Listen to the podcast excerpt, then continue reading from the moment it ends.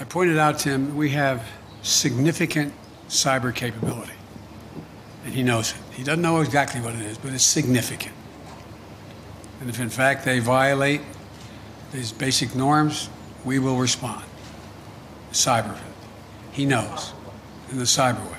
I, uh, I think that the last thing he wants now is a Cold War. Without quoting him, which I don't think is appropriate, let me ask a rhetorical question. You got a multi thousand mile border with China.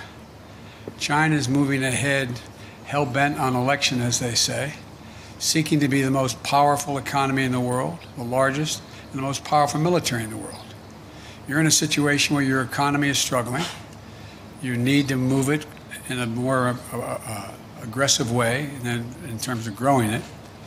And uh, you, uh, I don't think he's looking for a Cold War with the United States. I don't think it's about a, as I said to him, I said, your generation and mine are about 10 years apart. This is not a kumbaya moment, as he used to say back in the 60s in the United States, like, let's hug and love each other. But it's clearly not in anybody's interest, your country's or mine, for us to be in a situation where we're in a new Cold War. And I truly believe he thinks that. He understands that. But that does not mean he's ready to, quote, figuratively speaking, lay down his arms and say, come on. He still, I believe, is concerned about being, quote, encircled.